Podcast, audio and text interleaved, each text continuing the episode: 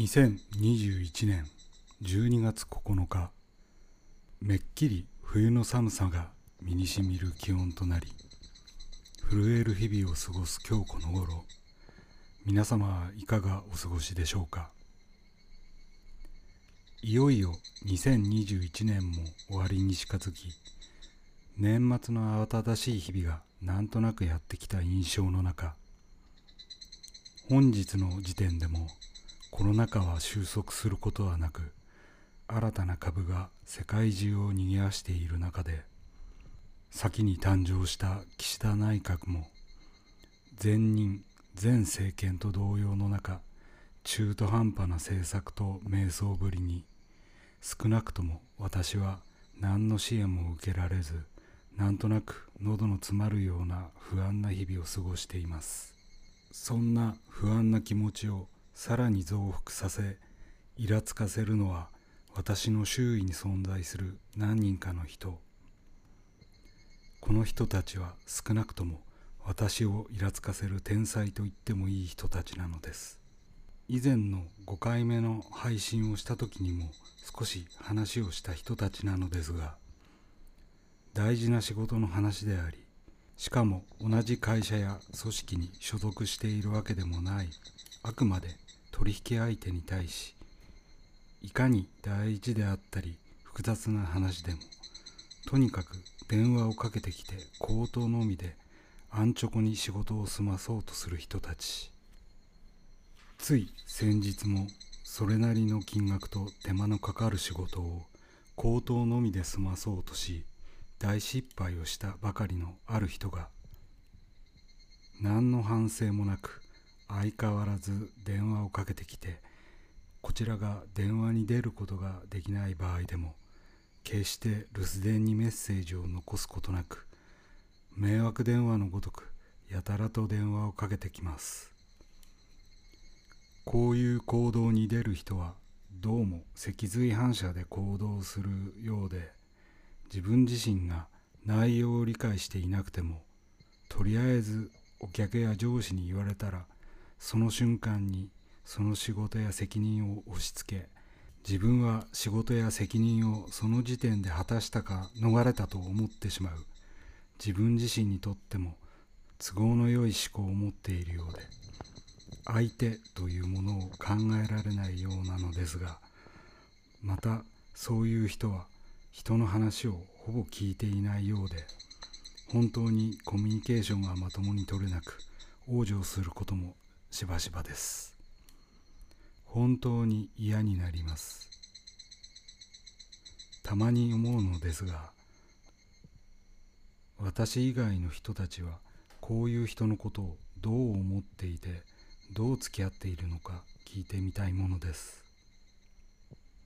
今このコロナ禍の中でも世界の経済は上向きでとても景気のいい話を聞きます。片や日本は景気が良くなるどころかさらに悪くなっているようで。いやしかし一部の企業は良いようですがあくまで国民全体にまでお金を回すことはどうしても嫌なようでごく一部の人たちのみこの年末に懐が温かいようなのですがそんな日本では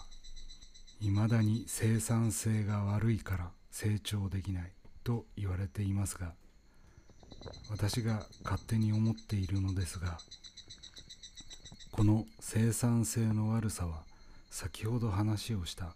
私をイラつかせる人たちと同様の人たちの行動が結構関係しているのではないかと思うのです。この人たち脊髄反射で日々行動するとともにほぼ必ず上司に言われたからお客がそう言うからというような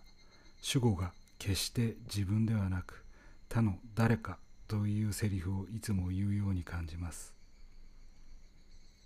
なので目の前の実際の仕事をこなさなければならない局面に置かれた時でもやはり自分のスキルや判断ではその仕事を進めることができず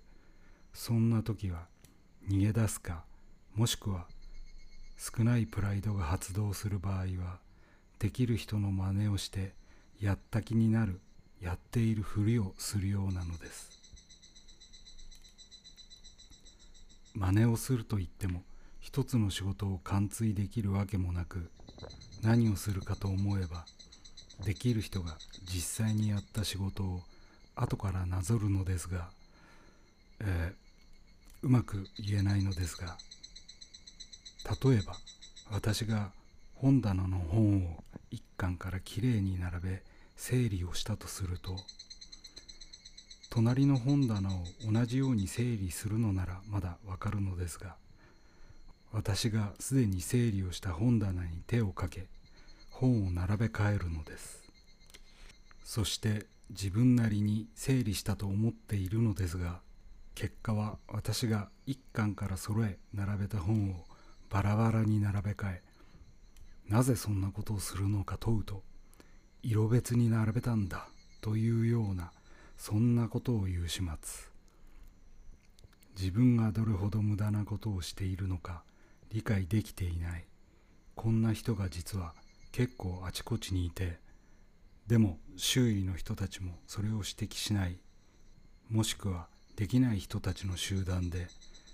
なぜなら同じ思考や行動の人たちで会社や組織が出来上がっているのではないでしょうか。その繰り返しの中で出来上がっている会社や組織が生産性が高くなるわけはなくむしろ誰かに言われたことをやるだけで責任も取らなければ面倒な考えることもしたくないという人たちでならばこういう人がたまたま仕事で上流にいるだけでお金を取り